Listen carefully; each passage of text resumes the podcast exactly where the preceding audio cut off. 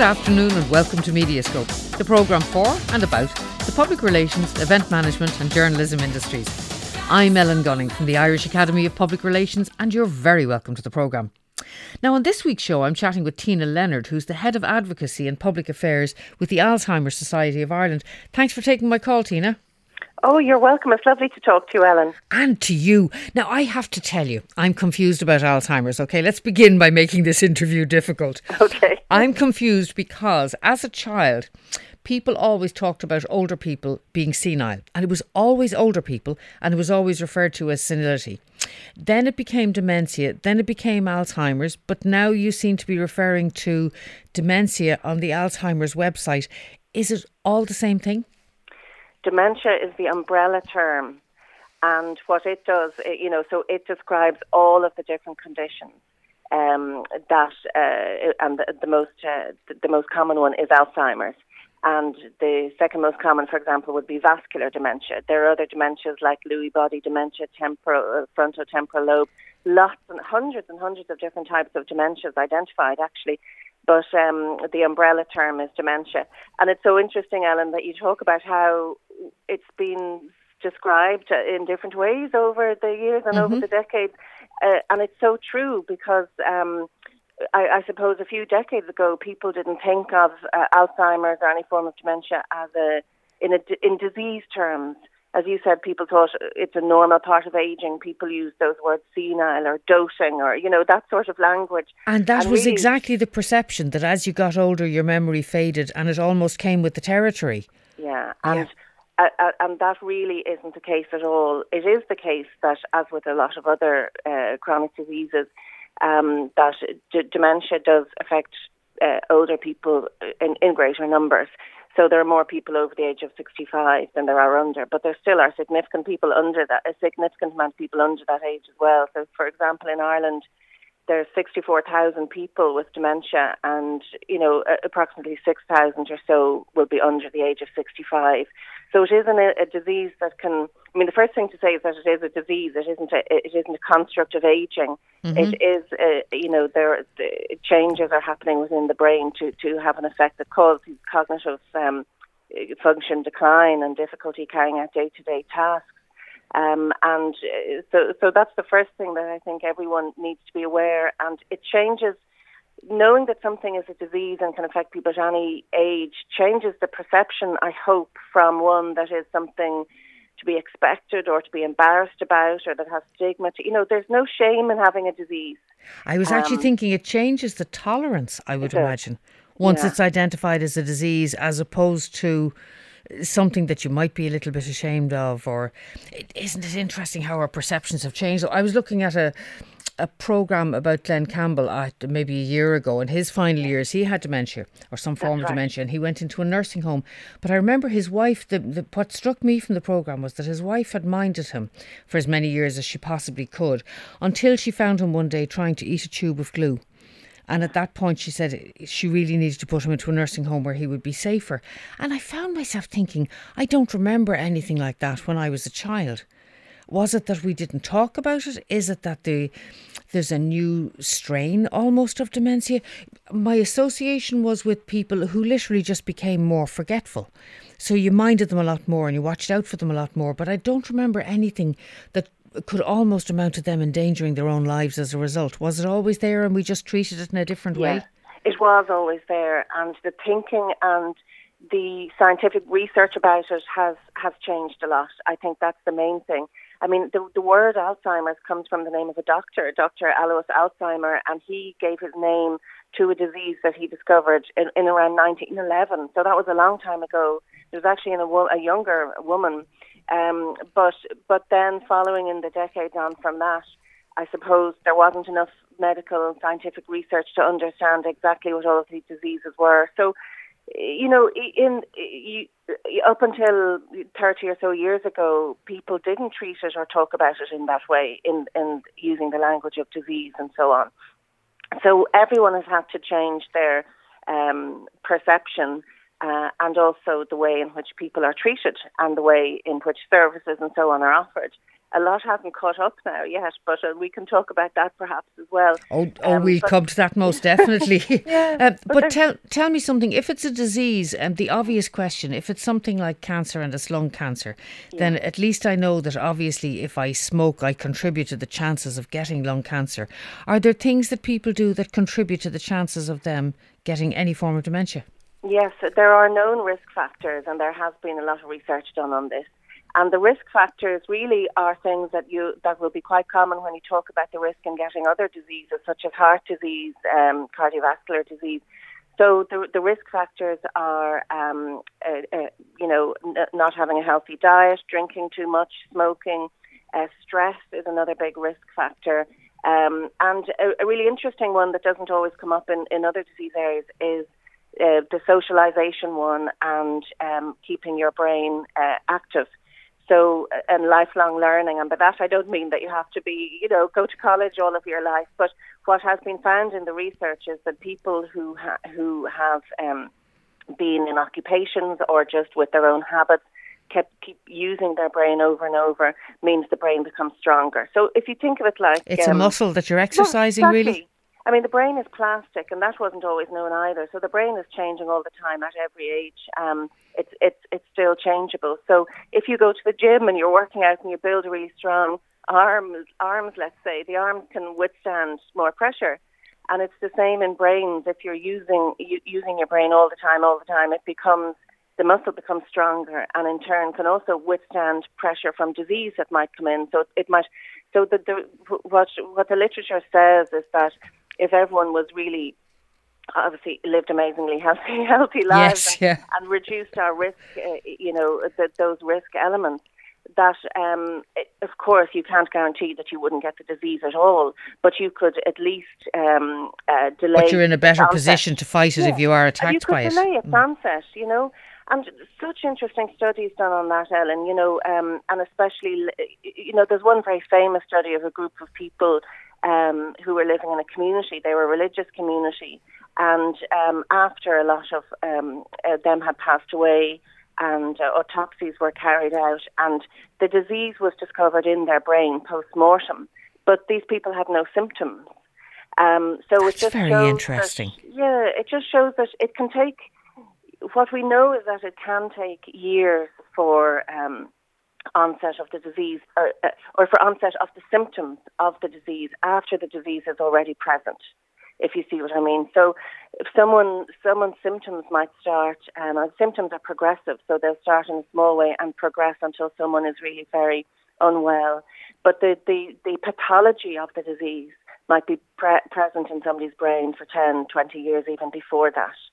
So, all in, in terms of research at the moment for treatment and cure, because of course there's no cure. I mean, that's the awful mm-hmm. thing at the moment. Um, a, a, lot of the research, or nearly all of the research at the moment, clinical research, is looking at treatment, uh, drug treatment for people before or at very early onset of yeah, symptoms. I presume, how would you prevent or how would you slow down? Exactly, It's the yeah. same idea as like getting putting in stents or something to prevent someone getting heart disease. That's where the the, the clinical and medical research focuses at the moment, and just I, you know, cross all fingers and toes that we see something happen there in our lifetime, because it's been a long. This is a big disease that that really affects a huge number of people, and it is life limiting and life ending. You know. Well, now and, you said um, in Ireland alone mm-hmm. there are sorry for cross talking. There are sixty four thousand people with dementia, mm-hmm. and six thousand of them are under sixty five. Is there a notable change in the profile in the last say ten years or so? Are people getting dementia younger? Are they older? Is it affecting them uh, more quickly? Are there any noticeable changes at all, or is yeah, it the same? It's a really interesting question, and it's it's not it's not easy to answer so clearly because um, more people are coming forward and being diagnosed. So when that happens, you can you know you can see who the person is and what age category they're in and so on. So if you imagine some years back, people didn't get a diagnosis at all. Um, you know, and younger people often, uh, uh, people in the medical profession wouldn't have even thought of dementia for a younger person. They wouldn't even have thought of it as a diagnosis or for doing tests in relation to that. Right. So what we're, so you know, so the question is, what is the difference now? Are there more people now, or is it that more people are um, being identified. Being yeah, and being identified. So, so there's there's a you know, so it's it's difficult to know exactly what the answer is just because we don't have the data to follow that through. But I, you know, I know for sure, and I'm sure you can think of people, and uh, everyone listening can think of people that they know, certainly in the past, who might have been elderly and had uh, had some cognitive issues, and people just brushed it off, you know, and that and, and that person mightn't have had a diagnosis of anything. So it's really difficult to know what numbers were there and are there. Um, but certainly there are um, there are a lot of people who are younger, and it brings with it then you know, really other dif- difficulties that people hadn't previously thought about in terms of dementia, people with younger families, people who are working, you know, all just ter- it's terribly, terribly sad, really, Ellen. You know, a lot of difficult situations for families around the country. And when you mention families, then one of the things that I was really conscious of during this pandemic is that when it struck, an awful lot of services, and I don't know anything about how Alzheimer's services work, uh, but an awful lot of services for people seemed to dry up. So while ah. people were kind of giving out and saying, I'm very isolated and I can only walk within five kilometres, and, and I understand all of that, there must have been people who were desperately isolated because they were catering, they were looking after somebody with Alzheimer's whose kind of support system was cut off in a lot of ways. Have you seen them being impacted much more in the past yeah. year? The the simple answer is absolutely yes. I mean, you, you've you've hit on it absolutely. The isolation, and what happened in terms of services was that everything closed down, uh, like everything else. So, for example, mm-hmm. at the Alzheimer's Society, we have 48 day centres, and we support groups and uh, ca- social clubs and cafes and all of these things that are face to face services, and they all closed, you know, overnight. So um, we, what we scrambled to do, and what is still the case now, because none of them are still open, is that um, we pushed as many services as possible online and over the phone. So we also have a helpline, online family care training, you know, so uh, uh and clubs and cafes and support groups all went online what it, uh, from our day centres, we started telephoning out to people and sending out activity packs and things like that. And then um, in late summer, we developed a service called Daycare in the Home. So my colleagues who work in daycare are actually now calling into the homes of people to do a few hours one to one with somebody. So there's something there, but the the really um, important thing is that what's missing in all of the services I've that described, which are great and are a lifeline for many, mm-hmm. is that there's no there's no peer socialization.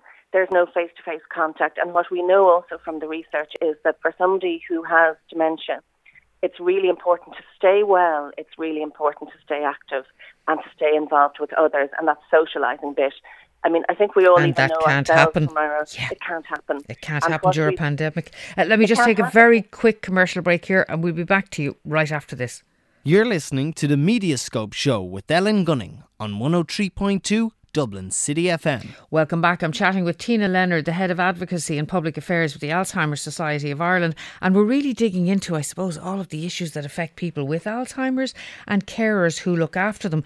Speaking of issues, let me move you through to what are the key issues. You're, I'm conscious that you're also head of advocacy, and advocates get out there and fight for the people that they're representing. So, what are the issues that you're you're facing at the moment, and what are the issues that you're trying to get change on?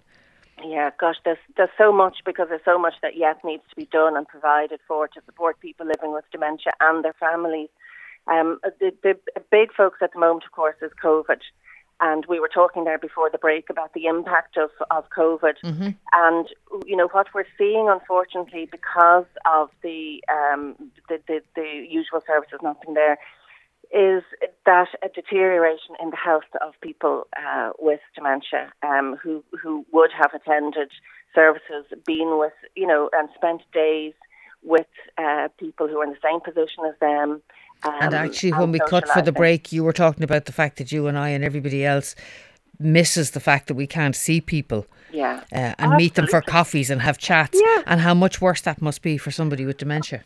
Oh, yeah, because what we hear is like people say, well, this is my safe place. I don't have to spend all the energy pretending or trying to get things right or wrong. You can just be yourself, and everyone there understands. And you're doing, you know, we, we provide um, person centered, um, dementia specific um, activities and therapies and, and all of that at our centres.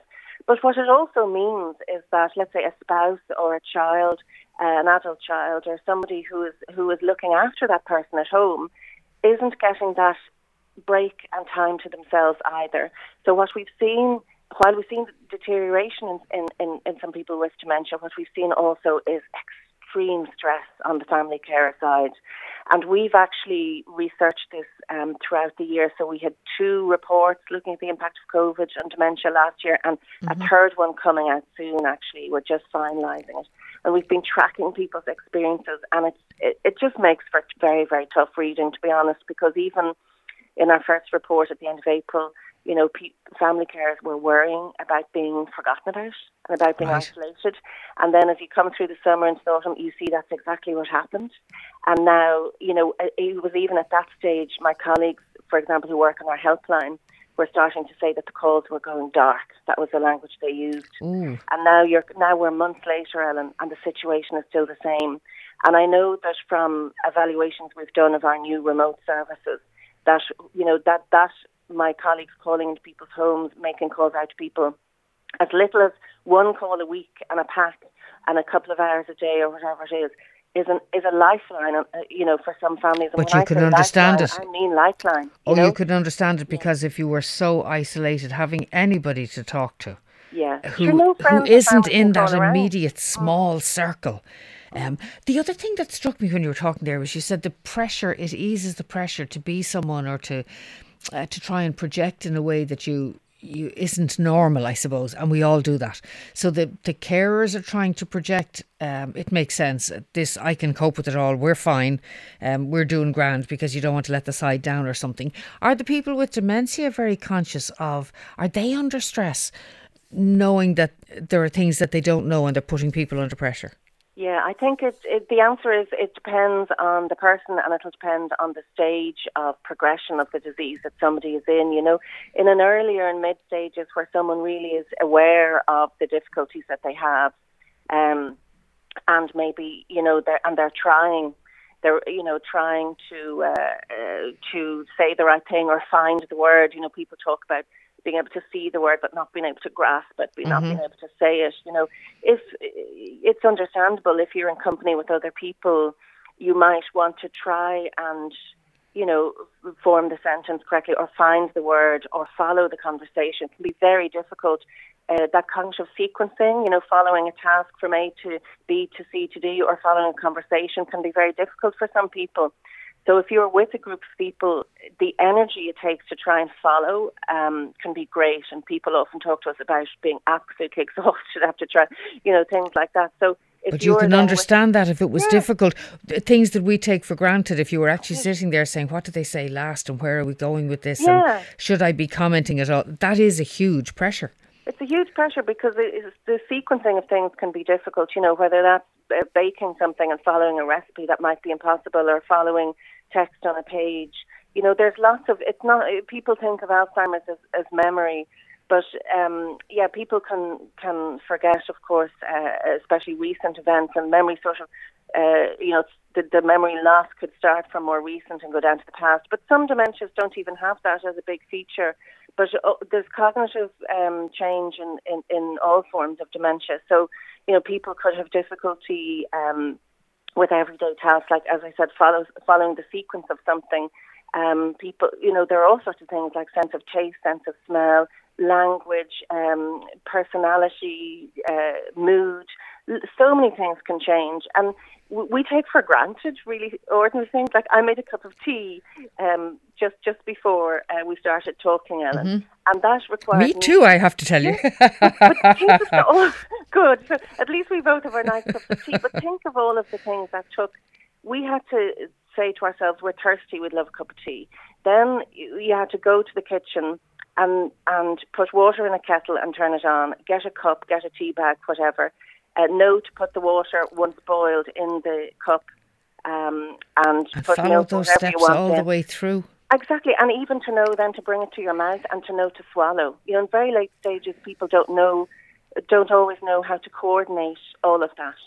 And um, is so there any benefit to people um, being at home versus being in a nursing home. So, you know, the way if people have something like a, a different form of disease, if they have a cancer or they have um, something which doesn't affect the mind, um, people will say to you, but the comfort of having my family around me and knowing that they're around me and that I, I stayed at home and uh, I, I died peacefully or whatever. If dementia sufferers, I'm imagining, don't actually recognise family around, is there a benefit to them being at home? Are they better in a nursing home? What's your general take on that?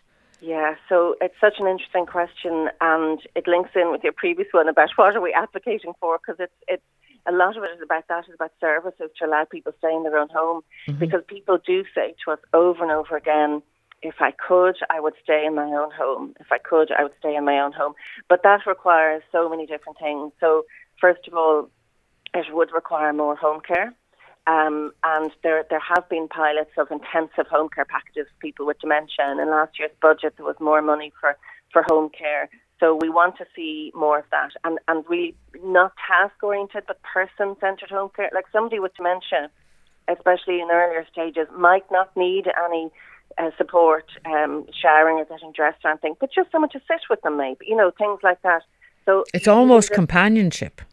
Yeah, they're, and they're a lovely befriending, um, and you know, or someone to go for a walk with, and, and, and things like that. So there's all of that into the home service, um, but also that the person in the community would have access to things in the community like clubs and cafes and and uh, te- speech therapy or physiotherapy or whatever it is they need, and then that whoever else, if there is someone else in the home, uh, um, a spouse or an adult. Uh, a child who's caring, for example, that those people would also need support. So uh, groups to go to, time for themselves, um, counselling, uh, support sessions, training, whatever it is. So all of those things would have to be set up. And actually, what we've been advocating for for several years is statutory home care. You know, we have an entitlement to nursing home care, but not to, you know, to we have a, an entitlement to live in a nursing home, but not to live in our own home if we need support. So now that is on the cards for this government, and, and I believe there will be a, a, pilot of that later this year, which is good news. Uh, but that's one bit, and then all the community supports would, would, would need to be in place to support that as well.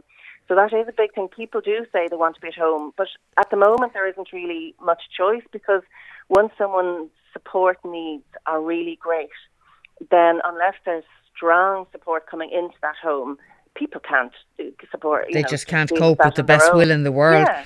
Yeah, Have exactly. you any idea what what the budgetary implications are? You said that in, in, the last budget there was some kind of allowance for home care.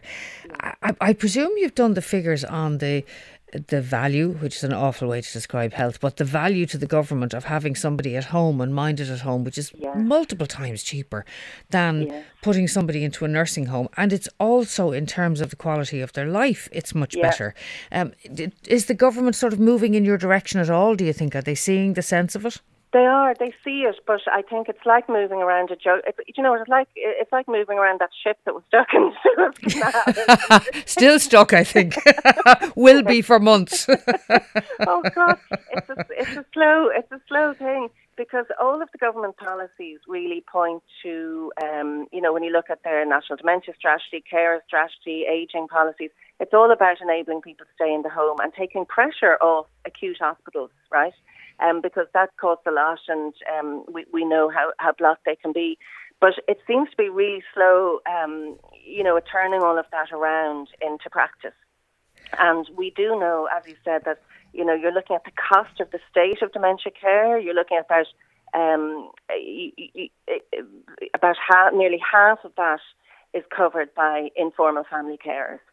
And if you take the other half of the pie, um, so I'm talking about nearly 1.9 billion. So nearly half of that is 800 and something million would be covered by family carers. And then if you look at the other half of the pie, the vast majority of the cost is associated with acute or hospital care, and only a tiny percentage of the pie, about 9% of the pie, of the, the, the uh, costs are associated with community supports and services. So you can see where policies might say one thing and, and strategies might say one thing. But when you look at what cost, what is covering the cost, it's the informal family care and hospital, and only a small amount then um, going towards community. So families are covering huge, taking huge load and covering all of that and saving the state up millions and millions and millions. And then the, the state is, is putting a disproportionate amount of money into hospital care compared to. It's interesting uh, because I don't know of any disease, uh, Alzheimer's included, where family members would not immediately respond by saying, "Look, anything we can do, we will do." Yeah, uh, and and there isn't like we don't count the cost. We're family, That's so it. if we can do it, we will. So from the state's point of view, it's a massive saving, and it's a willing saving. Yeah. People are willing to do it. So to, to concentrate like nine percent of the budget on community services as opposed to I know hospitalisation is important, but it really takes a big shift from the top. Does it need does it need somebody who has had close experience of Alzheimer's to say, I, I know how this pans out, I need to, to drive this agenda in government? Does it need sort of one person who is almost the Alzheimer's advocate in government, yeah. any government? Yeah, we need champions, absolutely. And we have built some um, uh, some. I would say the Mary Butler, who's the, the, the Minister of State of the Department of Health and the Minister responsible for older people, she is a champion, I would say. And she was formerly in the last government, she was co-chair of our All Party Oireachtas group on dementia. So what we've been working at over the last number of years in the Alzheimer's Society is really pushing that, raising awareness among politicians, building engagement, um, so that things can happen. And actually, last year's bu- the budget that, that was announced um, last October for this year, um, there was 12 million for dementia in that. Now, that was a first. And Mary Butler, Minister Mary Butler, was in the role. Um, so, so, you're definitely making so progress. So listen, make, I am going door, to in the door, Ellen. I am going to paraphrase our, our conversation here today, right, by saying that what you're looking for is more person-centred services. You want access to services in the community. You want more research. You want support for carers, and you're actually saying, "Well done to Minister Mary Butler." And could we have an awful lot more, please? Tina Leonard, it's been a pleasure chatting to you. Thank you for joining me today. Oh, lovely to chat to you too. Thank you very much, Ellen. Take care. All the best. Well, now, that's all I have for you for this week. If you've information you'd like to share with listeners or you've a good story to tell, then please email me on mediascope at dublincityfm.ie. And don't forget you can hear podcasts of this and previous Mediascope programmes on www.irishacademy.ie. I'm Ellen Gunning. Sound this week was by Fergal Daly. My thanks to Tina Leonard and thanks to you for being with me today. I look forward to the pleasure of your company at the same time next week. So until then, goodbye.